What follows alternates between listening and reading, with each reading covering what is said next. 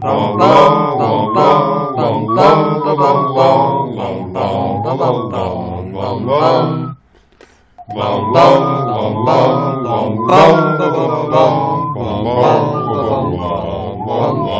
back to our podcast within a podcast, pottering around the shortest chapter with the most information of Mangum Reads. We are three muggles who are looking at our pets with much more suspicion at the moment. My name is Sarah. I am joined, as always, by my co hosts, BJ and Spencer. How are you all doing? just reassured to know that you all are now looking at your pets the same way I always look at my rabbit. It's just someday at some time when I wake up in the morning and you've got one paw over my face and are looking me dead in the eyes, I know you're going to go through with this. Just, I'm glad to know we're all on the same wavelength. Yeah, we, we it took us a little while longer, but we got there, Spencer. We now have literary examples in the form of Crookshanks to assist us with this psychological process. I mean, you definitely had cats that kind of looked like Crookshanks, so Yeah, I'm somehow not surprised. yeah. I mean, just everyone talks about this idea of this. Oh, this evil-looking cat. I'm just looking at this, going, no, that's just a cat. that, That's that, uh, that's how cats look in the world. I had cats that fought raccoons every evening as part of their just daily activities of how they had fun. That's how they end up looking after they do that for a few years. Same. So we are in what number chapter are we on this week? 17. Chapter We're going through this. seventeen. Yeah. Um, Cat, racket, and dog. cat, with rat, a and very dog. Which wonky looking tree. Yeah, in in terms a, of how I a, expected wumpy, the- a wumpy looking tree. Oh God, Sarah, not you too. It's been a long I day, have Spencer. succeeded. Also, I I think we have a very similar illustrator doing a very different job on what the Whomping Willow looks like. It might be true. Um, and this is this begins our two chapter stretch of titles that are all t- chapter titles that are also lists. So get ready for that. I'm surprised there isn't a semicolon in it. Well, I can get a pin out and fix that for you. Self-editing can occur. Uh, so we have some segments that we do here. We have a, a rapid fire recap. Um, BJ wheezes about something wizarding related. Uh, Spencer has some newbies notes. We award house points, and uh, then there are our questions. Just a few. Um, this is, I believe, Spencer, one of those quintessential chapters where none of them will be answered, but we will see. Sarah, please explain the end of the plot for us. That's what we have the book for, Spencer. Aw, that means I've got to read. So Don't worry, you probably can read the chapter titles and get pretty far. Yeah, I, I was thoroughly amused that we got the chapter title inside of like four paragraphs in this. Mm, hmm mm-hmm. Um, and we have some convoluted rules for how these rapid fire recaps go. You are 20 points up in two weeks. You got this down. we'll see. There was some last minute editing on this chapter recap, so I don't really know what's going on. Well, and then there's also some background to this because I was going to give give you a full two minutes, but uh, we had an intercession from our resident Hufflepuff, who um, apparently is is evil, um, much more so than a resident Slytherin, which I find very funny. And was like, well, clearly this is a short chapter, so it should be a minute forty five seconds. I mean, things happen, but they're not important. I feel like Hufflepuffs are known for wandering into a scene, saying something, and then leaving before the gravity of the thing that they have said actually hits. Well, but there's a huge benefit because you can follow the trail of crumbs and hunt them down. Yeah. I mean, we get hungry midway through the conversation. We present the idea that you should burn all witches, and before the actual fires get lit, ooh, s'mores. oh, That's you to a T, Spencer. Okay, going on. So, BJ, are you sticking with your two minute time limit?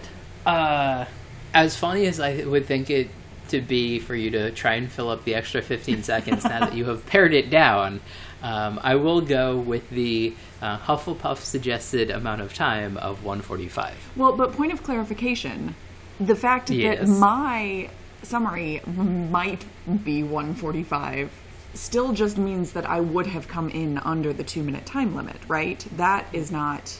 Yeah, that, that is not a threat. In fact, if you decided to set a goal for yourself of a minute 45 and he set it for two minutes, you could get an extra extra series of points. If I bet myself that I would come Yes. in at 145. Yeah, you could do it a double bet essentially. Bet your precise time within six seconds, and bet you'd be under 145. Yes. But I will say, I bet that you can do it in 152. Um, And this has no points. This is just I like throwing wrenches and things. We are well aware. Sarah, how long do you think you need? I think I am going. Oh my god, I don't know. I think I'm going to do this in exactly 145. Okay, is that a is that a bet, or are you just you know saying that for our, your own benefit? Oh, damn the torpedoes. Let's go with it. All right, Miss Farragut, let's see how you do. All right. All right, uh, are you betting a precise time? Yes, I'm going to bet 145. So you're betting you're going to be under you're going to you're, you're betting for the 145 limit and a precise time at 145, I was unaware that I bet twice. giving you the opportunity of going for a full 15 points for this round. Okay. Okay. The novelty stopwatch is apparently waiting with bated breath. Ah. The. It doesn't even know what to do with its hands at this point. Oh. Okay. Yeah, BJ. Okay, so Buckbeak is dead, dead. Moreover, Scabbers is having a major freakout, perhaps partially because Crookshanks has come into the scene. Scabbers escapes, Crookshanks takes off after him, Ron takes off after the cat, Harry and Hermione take off after him, and all of a sudden the giant black dog has appeared. This grim creature grabs Ron's arm, arm in his teeth and starts dragging him away, and this is the point at which Harry realizes that they are in striking range of the Whomping Willow, and the dog is dragging Ron, whose leg is currently at an unnatural angle, through a gap in the roots. Hermione wants to go for help, but Harry doesn't think there's time. In a clutch move, Crookshanks dashes through and presses just the right knot to get the limbs to stop. They follow a tunnel and emerge in a disused room in what Hermione identifies as the Shrieking Shack. And when they find Ron in pain upstairs, they also find not the dog, but Sirius Black, an unregistered animagus. Black is looking a little bit nuts, disarms them, and begins talking about Harry's dad, which enrages him. Ron is noble, Black threatens murder, and Harry has had enough. They essentially launch themselves at Black and wrestle away his wand. In the aftermath, Harry confronts Black about killing his parents and threatens to kill him, but Crookshanks lodges himself in the way, and Black wants Harry to hear the whole story. In the meantime, though, Lupin shows up, disarms Harry, and bafflingly asks Black where he is. Black points at Ron, at Ron of all people, and Lupin goes through a thinking out loud process that doesn't make a whole lot of sense before embracing Black like a brother, which sets Hermione off. She's known for months that Lupin is a werewolf and didn't tell anyone because she trusted him. But Lupin hasn't been helping Black get into the castle, and in fact gives all their wands back to prove it. The Marauders map, written in part by Lupin, showed him that after Harry, Ron, and Hermione left Hagrid's hut, they were joined by a fourth person, Scabbers, also known as Peter Pettigrew. You did it. Minute 40. Where did and I thir- end up? Minute 40 and 30 milliseconds. Okay, so, but so I lost one of the bets then. You lost one of the bets, but I'll just I'll just minus that and still give you the 10 points. Okay, I'll take that. 'Cause That, that's just that's that's impressively well done. Thank you. Uh, there was furious editing um, in two different rounds. I was gonna wonder uh, because there was some things that sort of happened before the start. Of yes, your, so uh, most summary? of what came out was from the very beginning.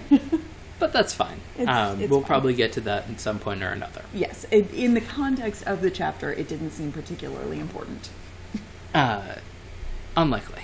So, I have some wheezing to do, and I believe that I said that I wasn't going to talk about um, grammar and punctuation anymore, and that was a dirty, dirty lie because I didn't know it was going to come up. Uh, we all knew we all knew you were going to stick to that one, BJ. Yeah. Um, and so I have a question for you. Um, this is going to be a number of parts, and if you'd like to bet some of your house points, you're more than welcome to do so. Um, and you can earn more points for your respective houses. Um, the first thing we're going to do is a betting pool um, in groups of 10. Um, how many M dashes do you think are in this chapter?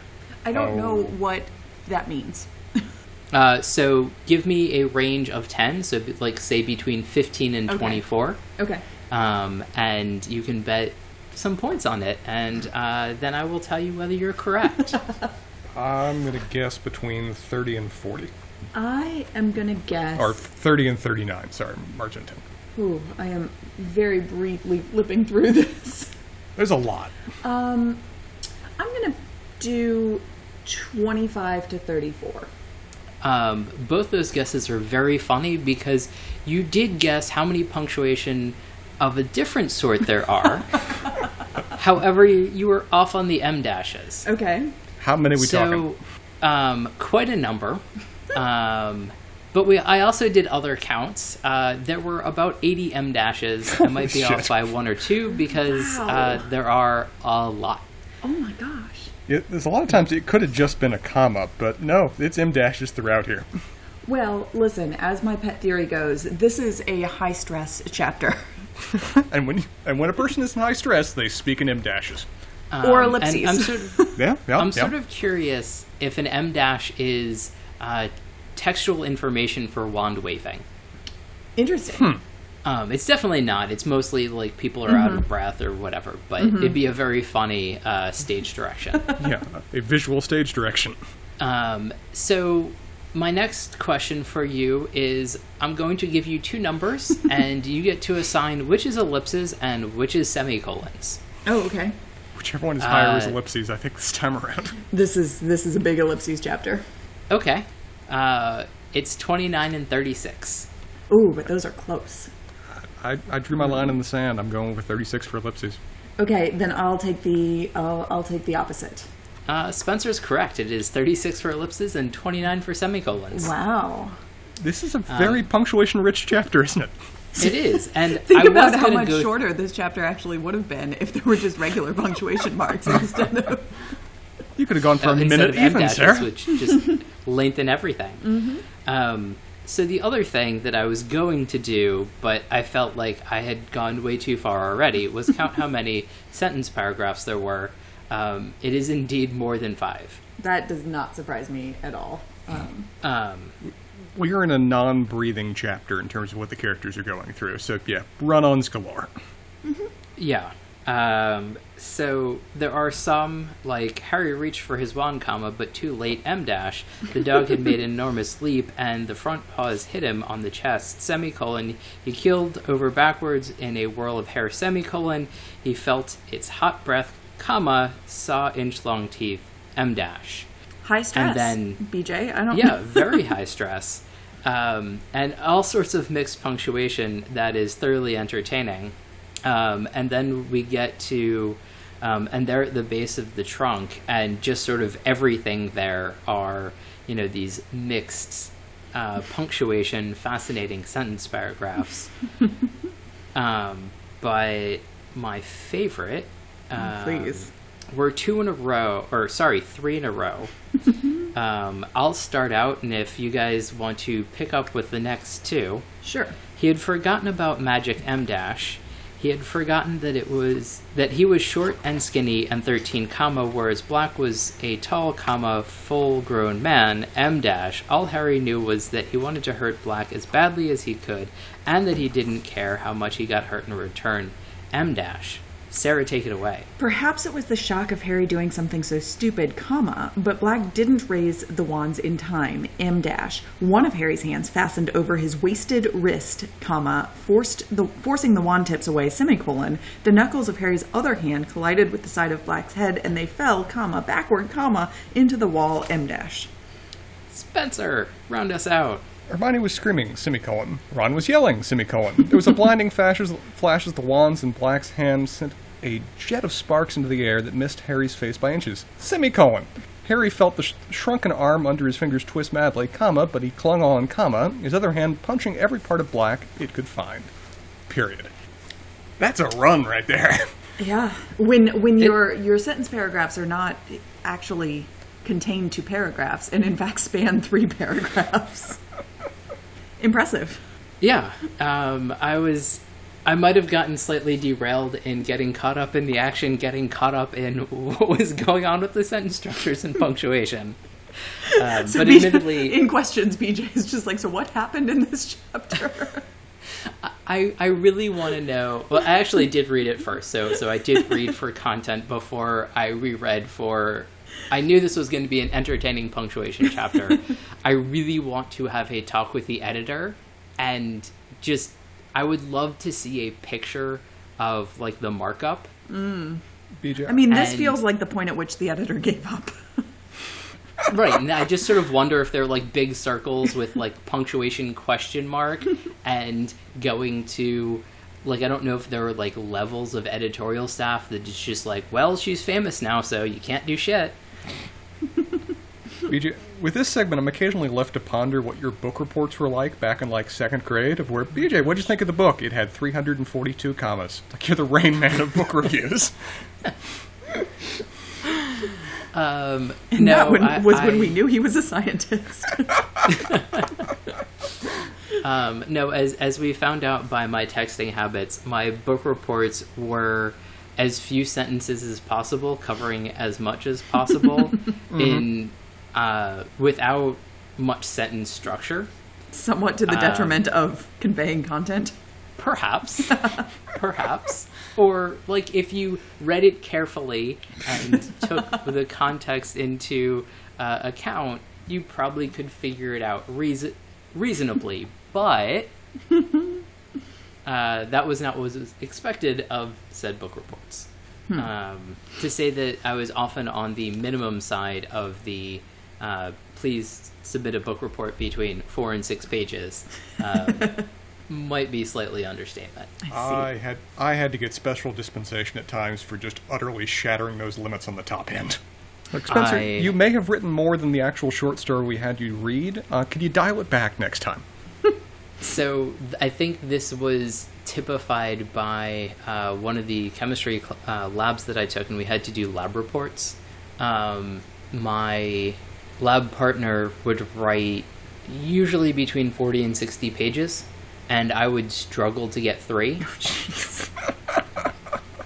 Oh, this was highly compounded by the fact that I'd already like I had a lab notebook that I was already ready in for a scientific lab, and so it very much confused me how, you know, things like weighing paper and looking at the deviation of paper to paper weight could fill up anywhere near that much uh, paper in a lab report. But I, I don't know. Anyway, um, so I think that's enough wheezing for this chapter. Unfortunately, I didn't find many entertaining words or other things, um, and as we've mentioned before, that's a very heavily weighted to towards the uh, early chapters as opposed to the late ones. Yes. Okay. So, newbie, do you have any notes on this chapter? I can't imagine you have many. I, I've got a few lines followed by just a series of question marks that stretched on for a couple pages. uh, I won't be reading those. Uh, starting Really? Because if you if you take BJ's tack, you can just read them out loud. I shall now read the next 323 question marks. And it doesn't quite meet the M dash numbers of the chapter. I didn't count them, BJ. I should have talked with you first. Well, we start out with Scabbers behaving decidedly out of character, which both makes sense and doesn't make sense with what we find out later that Scabbers is actually, apparently, Peter Pettigrew. Somehow. Why he is desperately trying to get away from Ron in this moment is interesting. It seems in my mind, I mean, we've last found him, and if I got this wrong, in a milk bottle yes. not a sealed milk bottle, I had that wrong, but in a milk bottle in Hagrid's hut, Mm-hmm. which he was either put there or he is hiding, and now he is desperately trying to get get away from Ron right before they are attacked by both Scabbers, by both Crookshanks and the Grim. Meaning, is he aware that he's actively being pursued? Is he aware that you know Crookshank is after him? Is he aware that there's something else after him? None of this is made clear, other than in this moment he thinks being near Ron equals death, which, given the amount of danger our main characters go through in these stories, not that off base is a reasonable prediction. I'm glad to see Crookshanks just so thoroughly embodied as a cat in this chapter, and particularly with respect to what appear to be either divided or conflicting loyalties to anyone but Crookshanks. Mm-hmm. That Crookshanks is actively invested in the whole murdering Scabbers ideal. That's not changed. But it also he also is invested in aiding our trio in terms of calming the Whomping Willow by apparently knowing that there was a magic button, which is interesting. We see a lot in this chapter suggest that Crookshanks is bright beyond what an animal should be, like bright beyond what a phoenix even was in the last in the last in the last couple books. Mm-hmm. This thing is aware of its surroundings, is problem solving, and is actively working to assist people. With its divided loyalty mowing three of when it jumps on Sirius Black and serves as furry body armor. It's interesting. I mean, Crookshanks has an active will of its own, and it conflicts directly with several of our main characters in different ways. ultimately ending up just purring on Sirius's lap while everyone else in the room is trying to kill each other, which is a very on-brand cat moment. uh, and then, of course, all while around this is happening, we have a Grim show up to make things exciting. And man, Ron gets himself chewed before this chapter is done. Like, Ron is seriously injured.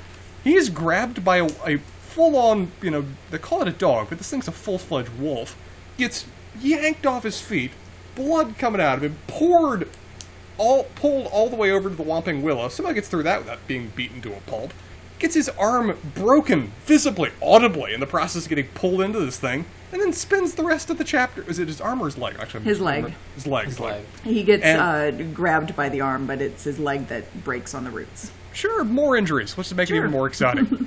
and then spends the last bit of this chapter diligently trying to walk on this leg for the sake for the sake of making his arguments all the more dramatic. As he just keeps collapsing on the floor to the point that the guy who at this point they all still assume is the villain, and we kind of sort of believe still believe such as that, says, How about you go lay down?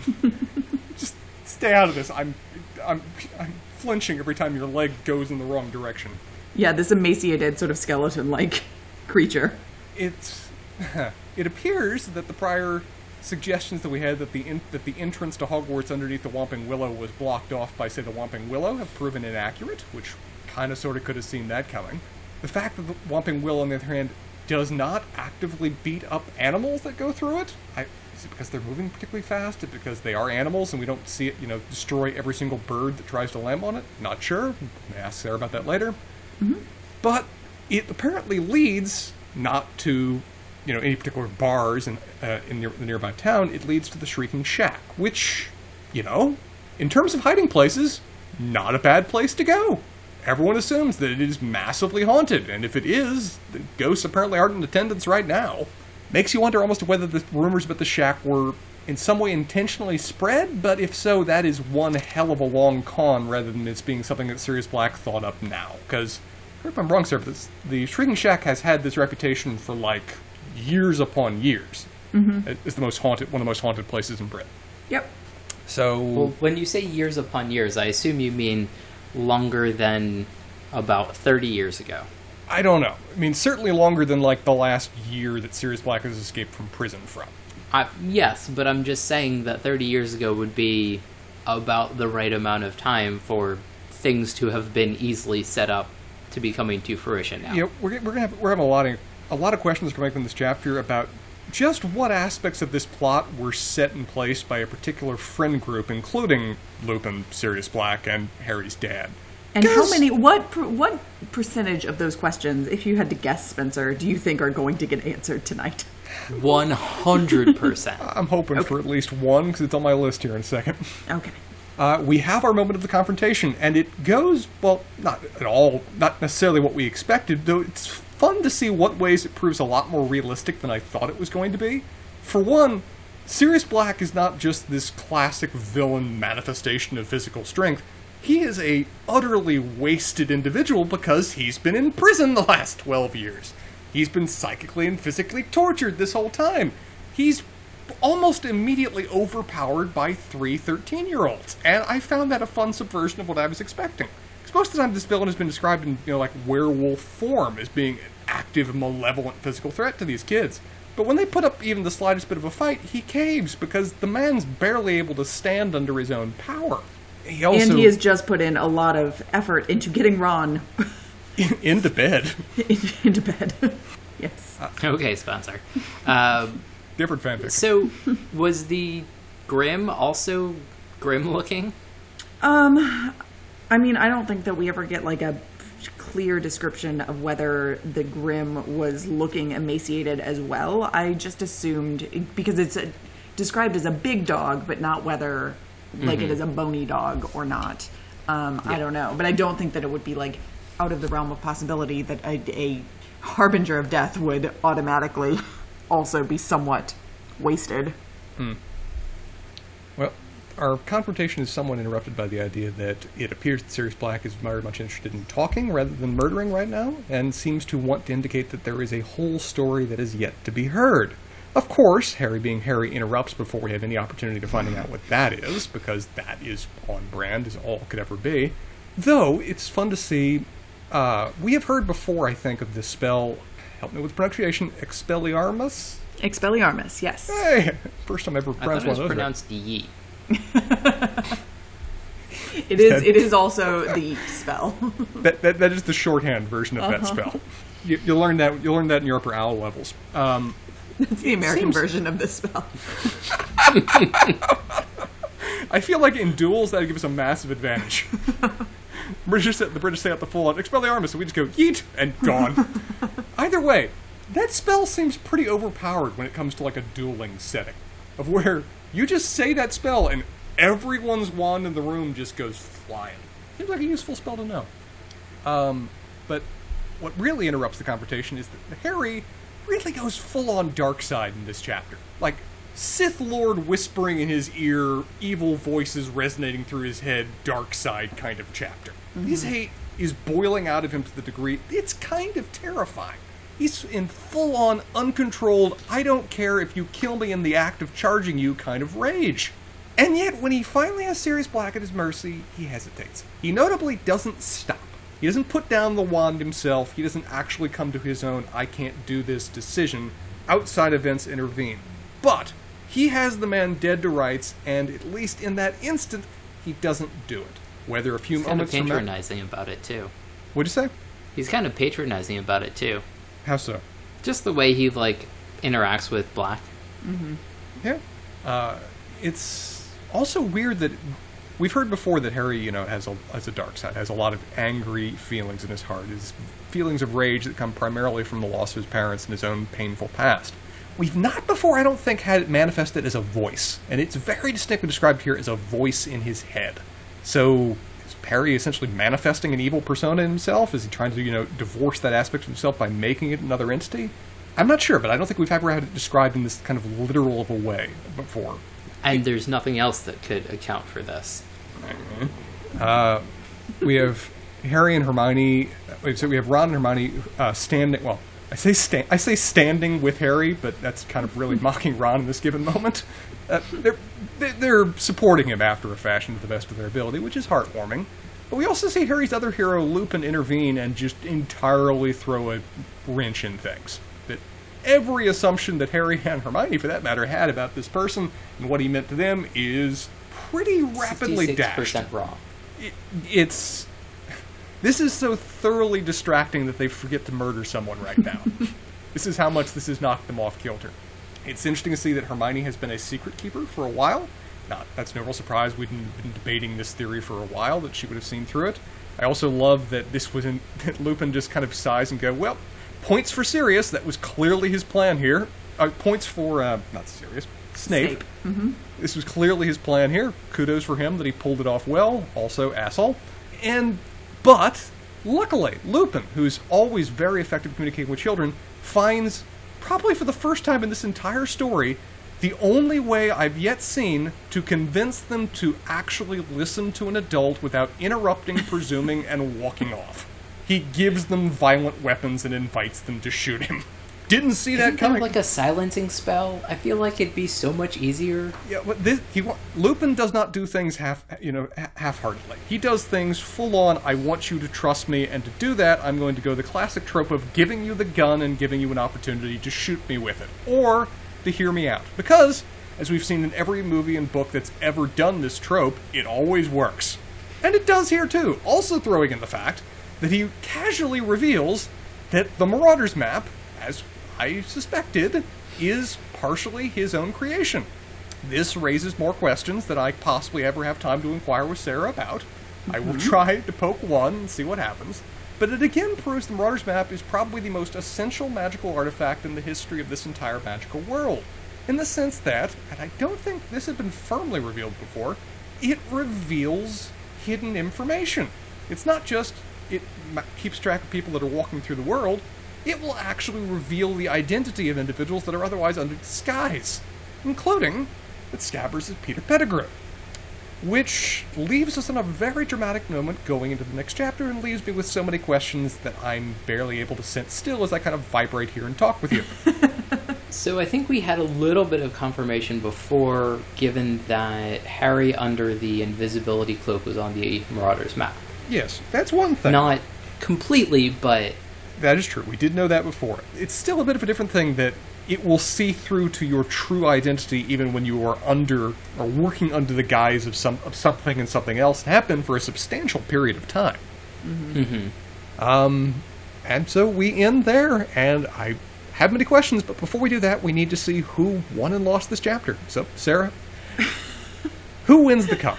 I ooh, I don't I don't know. well, I know who loses house points, and that's the editorial staff. They're not in the book. Clearly, So the goblins of the world lose, fine, but within this chapter, Um, you know, I don't I can't remember the rules that I've set myself and then subsequently broken when awarding house points on any on any given chapter. it's I- fine. It's capricious.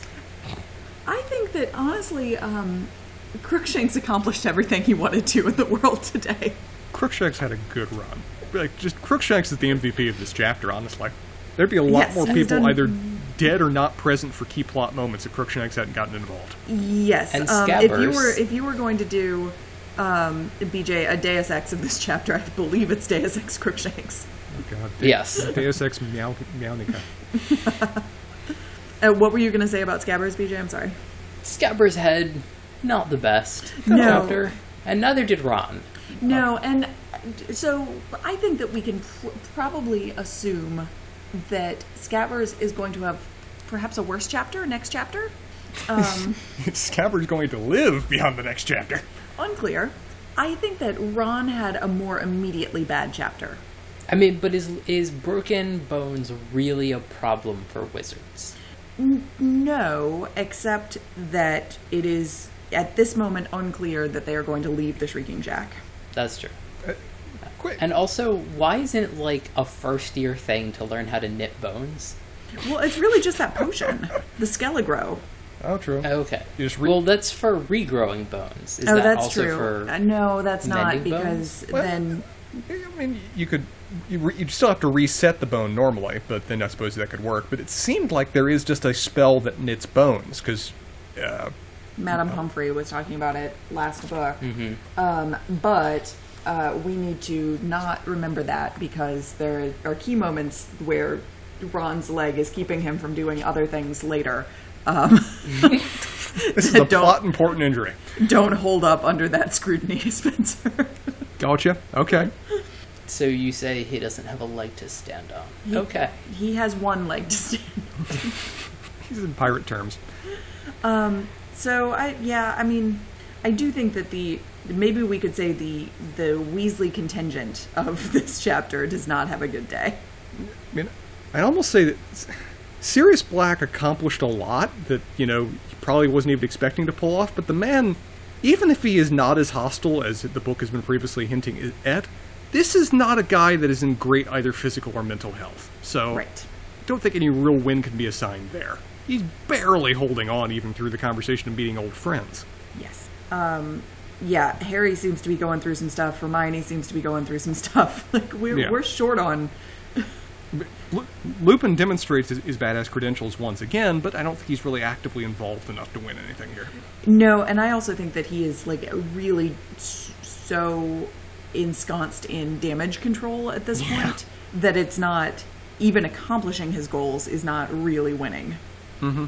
So, did, did we do it? Did we do the thing? I- I- Are the I points you, done? You, you did the thing. Okay. Uh, what questions could we possibly have? Uh, shall I start, BJ? Would you prefer to? Um, I'd like to start on a note that possibly could be answered, and then we'll follow with some of yours that probably can't be answered. Okay. Um, is is the animagus uh, style like turning into an animal related to uh, the polymorph or transfiguration? There we go. Um, spells.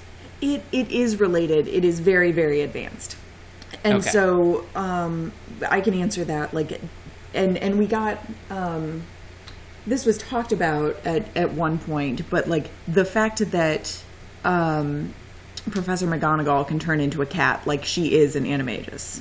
Yes. so we we've had that. yes. It's just like it's less clear like how much that is related to the transfiguration and like I- is this something that Yeah. most powerful wizards can sort of do or is this like a like there are a handful of people that are like special Um, I would classify it as like highly advanced transfiguration. Um, and it's also heavily regulated by the ministry. Um, so for like, well, it is supposed to be, although we here have perhaps two un- unregistered animagi um, in the same chapter, but for obvious reasons, given that Sirius Black has apparently been running around as a dog recently, uh, the ministry would like to keep track of who is able to do this and who is not. So there is like a series of kind of testing and registering, et cetera, et cetera, that one would do even after one has enough power t- and knowledge to be able to do it in the first place. is there like a badge that they have to wear or do they get like tattooed I, don't- I think there's just a list. Hmm. okay Yeah.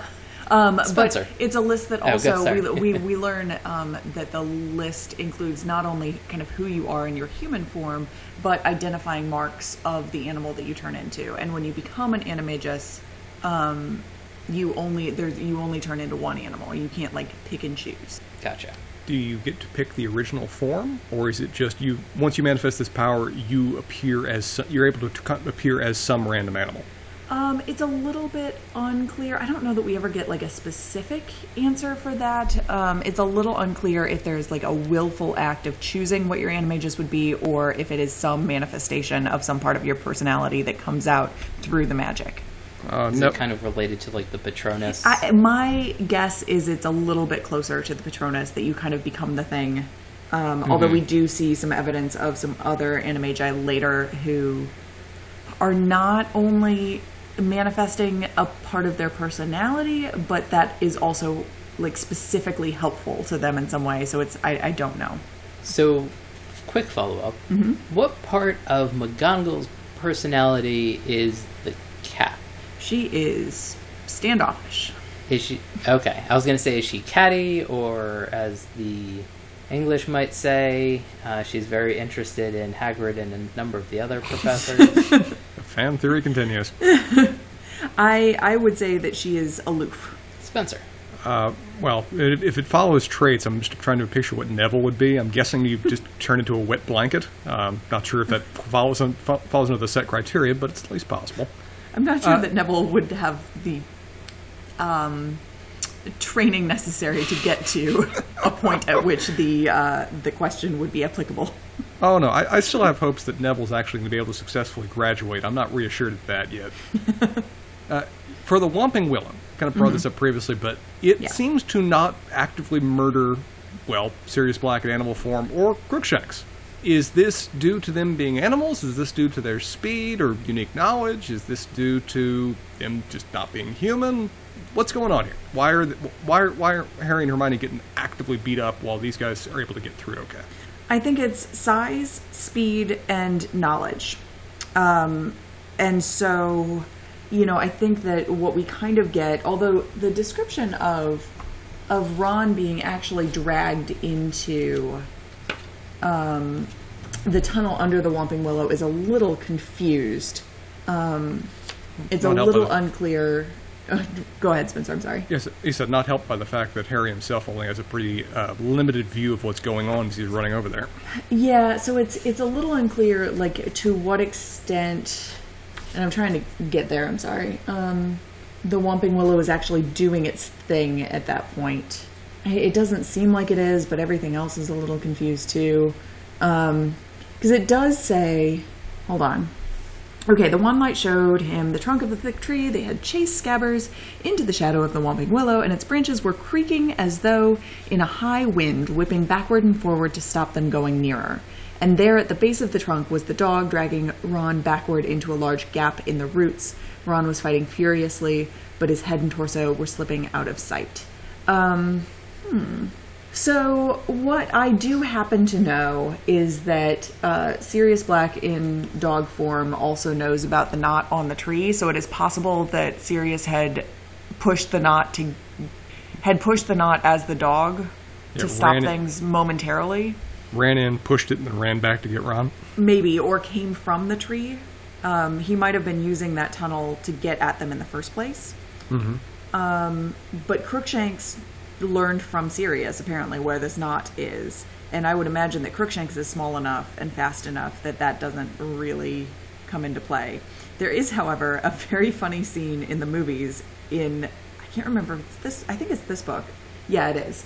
Um, in the third movie, where they have a whole bunch of cutscenes that are of the Whomping Willow showing kind of time passing if seasons are going. Um, and in one of them, it snatches a bird out of the air unexpectedly. So, Oh, okay. in a in a puff of feathers, All right. that well, bird so- is gone. Okay, so this thing is not, you know, well suited for the natural world and has a hatred for humanity. It just whomps. It, it whomps. Yes, it, it indiscriminately whomps. So I would say that it is not a fact of them appearing as animals. It is simply because they know how to game the system. Uh, background question, which it's probably I just don't remember exactly what happened. Mm-hmm. Is there a Ford Anglia in the background here? Uh, is the Ford Anglia still in the tree? Yeah. No, the Ford Ang- Anglia escaped into the forest and, in fact, saved uh, Harry and Ron from the Oh, that's right. Yep. Yeah, It, it is now a resident of the Forbidden Forest. it has gone feral. Um, It has become the king of the unicorns. so, quick question back to the Animagus or Animagus. Um, clearly, this doesn't work like Animorphs. Uh huh. I So- don't know how there are no animorphs al- work. There are no aliens involved or crystal that kids touch and become. Yeah, yeah. There's a lot of differences here. So, but like, there's no ill effects for the these Animagi being in animal form for hilariously long amounts of time. Uh, to, Guess we'll find out. to, to just clarify, if it, uh, remember this correctly, BJ, uh, if you were if you remain in your animal form too long as an animorph, you run the risk of being permanently stuck in it. Yeah, and it sort of like progresses like worse and worse as time goes on. Mm-hmm. Apparently, because there were some books that got a little hinky. Hmm. Um, because like if you went too long in your animal form, like you kind of retained a little bit of like your human mm-hmm. personality, and then eventually like you just became the animal, and it got weird. oh, interesting. Apparently, As as far as we know, um, and we don't really get any evidence to the contrary of this moving forward, um, which I guess is a little bit of a spoiler, but I don't think it actually matters. I, it doesn't seem to have any ill effects on you. interesting. Spencer, Uh, are counter spells a thing, or magic wards, or anti magic charms? To what way can you defend yourself against a spell like Expelliarmus, other than just having like a little lanyard wrapped around your wrist? There are um, the little Wii remote control Yes, those. wristband. Um, there there are shielding spells, um, and there are. I think you can shield yourself from Expelliarmus, um, but it usually comes so fast it doesn't like particularly work. That I don't. It, it Expelliarmus is one of those things that we have to accept happens in the world. Um, it is it is used extensively going forward. And Harry might shoot first. Yes. But there, there isn't like say an active shield ward that you can just have permanently going around yourself for like the sake of like a bulletproof vest protection. Not really. Um, you can do it a little bit, but only for very short periods of time because it just takes so much magic and so much energy. Gotcha. Are there any scenes where somebody is riding a magic wand like a broomstick because this Expelliarmus happened and they didn't let go? um, Not to my knowledge. Although if that could happen to Lucius Malfoy at some point, that would be great. Um, actual question: How big is the invisibility cloak? Oh well, it seems to be rapidly expanding as they grow older. Um, I, it's big, but we do get a lot of scenes kind of going forward that um, it it does become too big to hide all three of them. Or they become too big? They become. I'm sorry, they become too big for it to hide all three of them. And um, I can't remember if it was if it's in this book or maybe the next book, but um, where they have to walk very carefully so that their ankles don't show. Wow. man, th- Spencer. I'm trying to imagine now that Harry was wearing the invisibility cloak in the middle of a crowded room. So the thing had to be not long enough for it to drag, otherwise someone's going to step on it, and that's going to be problematic. I think he wraps himself up in it like toga-like. in certain Oh, okay. Now it's a fun visual. This, this is this is Linus and the blankie wrapped around mm-hmm, himself. I got you. Mm-hmm. I mean, and it's also kind of funny because it's like they're only worried about their ankle showing when it's like three of them underneath, but it's not a problem with Harry in general, and they can run. Yeah. I think this is like a magical item that requires suspension of disbelief up until something. BJ, I assure you, fabric physics don't matter. BJ, I assure you, a magical item that, re- that, in, that invokes suspension of disbelief is the most powerful magical item in any literary setting. Gives plus two to suspension of disbelief. Bravo. um, I'm just gonna. This is among the questions I don't expect you to answer, but it just boggles my mind to unpack it. So I'm just going to read out a quote from Lupin, if you don't mind, Sarah. Please. Where is where is he Sirius? But then, why hasn't he shown himself before now? Unless unless he was the one. Unless you switched without telling me, Sarah. What does that mean? What is Oh. he saying? Oh, what is he talking about? I feel like it's pretty obvious. what? What? If, if it's obvious, that if, it, if it's obvious and you can deduce it from right now, BJ, without having read ahead, you can you can answer this question. What what in their opinion is he talking about? Well, that Peter Pettigrew is bad. Something happened back in the day that Peter Pettigrew probably did, and not Sirius Black, but they switched places for some reason. And Lupin is aware of a lot of what went down because it was a an interesting group of friends dealing with something else. it's the switched without telling me thing that's messing with me. 'Cause I'm interpreting that to mean that you switched with you switched at that time without telling me at that time, rather than in the three minutes that we've seen each other again without telling me right now that you switched. Well, we know that something happened with Sirius Black and Harry's parents. We know there's been a lot of murdering in the past, including the only murder he was actually directly convicted of of Peter Pettigrew. Uh, and there was a very large surprise. I surprise think of that right now is the time to stop this conversation and wait What for the next chapter. but he's Socratically helping me learn things. That's not how novels work. Oh, It is when I haven't read ahead and I don't actually know these spoilers. Well, then go on. Then I suppose no, Newbie, no, newbies just no, no. logic fine. your way out of Newbies it. just note to yourselves. Let's I will continue take my headphones off and leave. BJ, more questions. What you got? um, I, I had sort of more questions about the whole Animagus thing, but I, I think that hopefully the questions will either be answered or completely moot. Um, Yeah, we learn more about it later and in later books as well. So Yeah, um, and I guess the main thing that I will ask is how much are people torturing sentient or non sentient things? Like when you turn a non sentient thing sentient and then back, does it like retain it, or is it only like a certain border of uh, sentience that is attributed to magical things that we care about?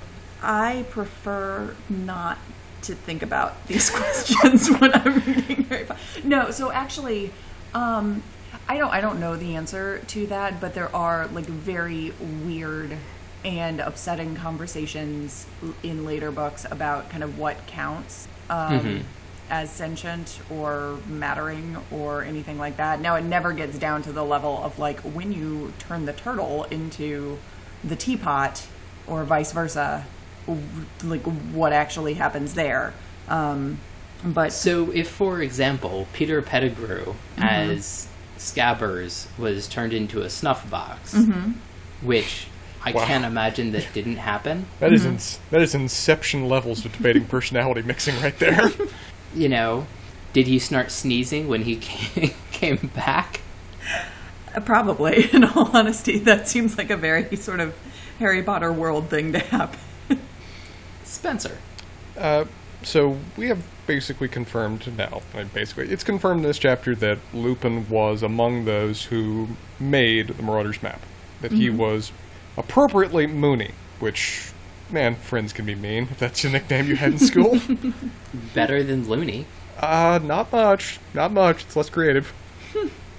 uh, we've said before that Marauders Map is one of the more powerful magical objects we've yet seen in this series. Like, it rivals or exceeds things that are legitimately recognized as among the most powerful magical objects that have ever been created. And this was apparently made in school by I'm forgetting how many how many authors that is. I guess 4 mm-hmm. students mm-hmm. working on the fly. They wrote the thing. Mm-hmm. do we ever have explained how four s- non-graduated students at Hogwarts pulled that off, or is this just the thing we got to kind of yada yada accept? No, we so don't. So, Zordon came to Earth. I'm, I'm waiting for that. We don't get that answered, but I will say uh, that never comes up, which is extremely frustrating. However, um, we do get a weird and interesting parallel in Fred and George Weasley and what they are capable of doing in school, even as they pay very little attention to actually school related things going on. So the the purpose of mischief brings about great things in this world. I think so. Okay. I think that's also why Dumbledore is considered one of the greatest wizards to have ever lived. Yes, we're just continuing a long tradition of. Well, this seems uh, neat. A follow up that is almost definitely a spoiler, but I kind of just want to ask the question okay. Do Ron, Hermione, and Harry ever accomplish anything anywhere near as Aw. cool? Anywhere near as cool? No. Like, like, Im- or impressive, or like anything like that? Because it kind of seems that they just sort of stumble into stuff, and other people do impressive things. TBD. it, it seems to be a very, very common fantasy trope that the main characters exist in a world of where the great magical artifacts were made before them and they find them, but they don't add to the magical world themselves that much. And it seems to be kind of following in that. That our characters are existing in the footsteps of giants rather than really treading their own path. I don't think that happens in this series. Treading in the footsteps of giants? Uh, only Hagrid does that. You'd be surprised. We get to meet other giants? Anyway, so the Or next somebody has sex chapter is You're not allowed to do that, Sarah. is chapter 18 Moony Wormtail Padfoot and Prongs. Do you think we get to learn more about the Marauder map? Maybe. I'm pretty sure we don't get to meet all of those all of those people, assuming one of them is Harry's dad. that would be spectacular. All right, so this has been fun, guys. Indeed. As usual. Looking forward to the next one.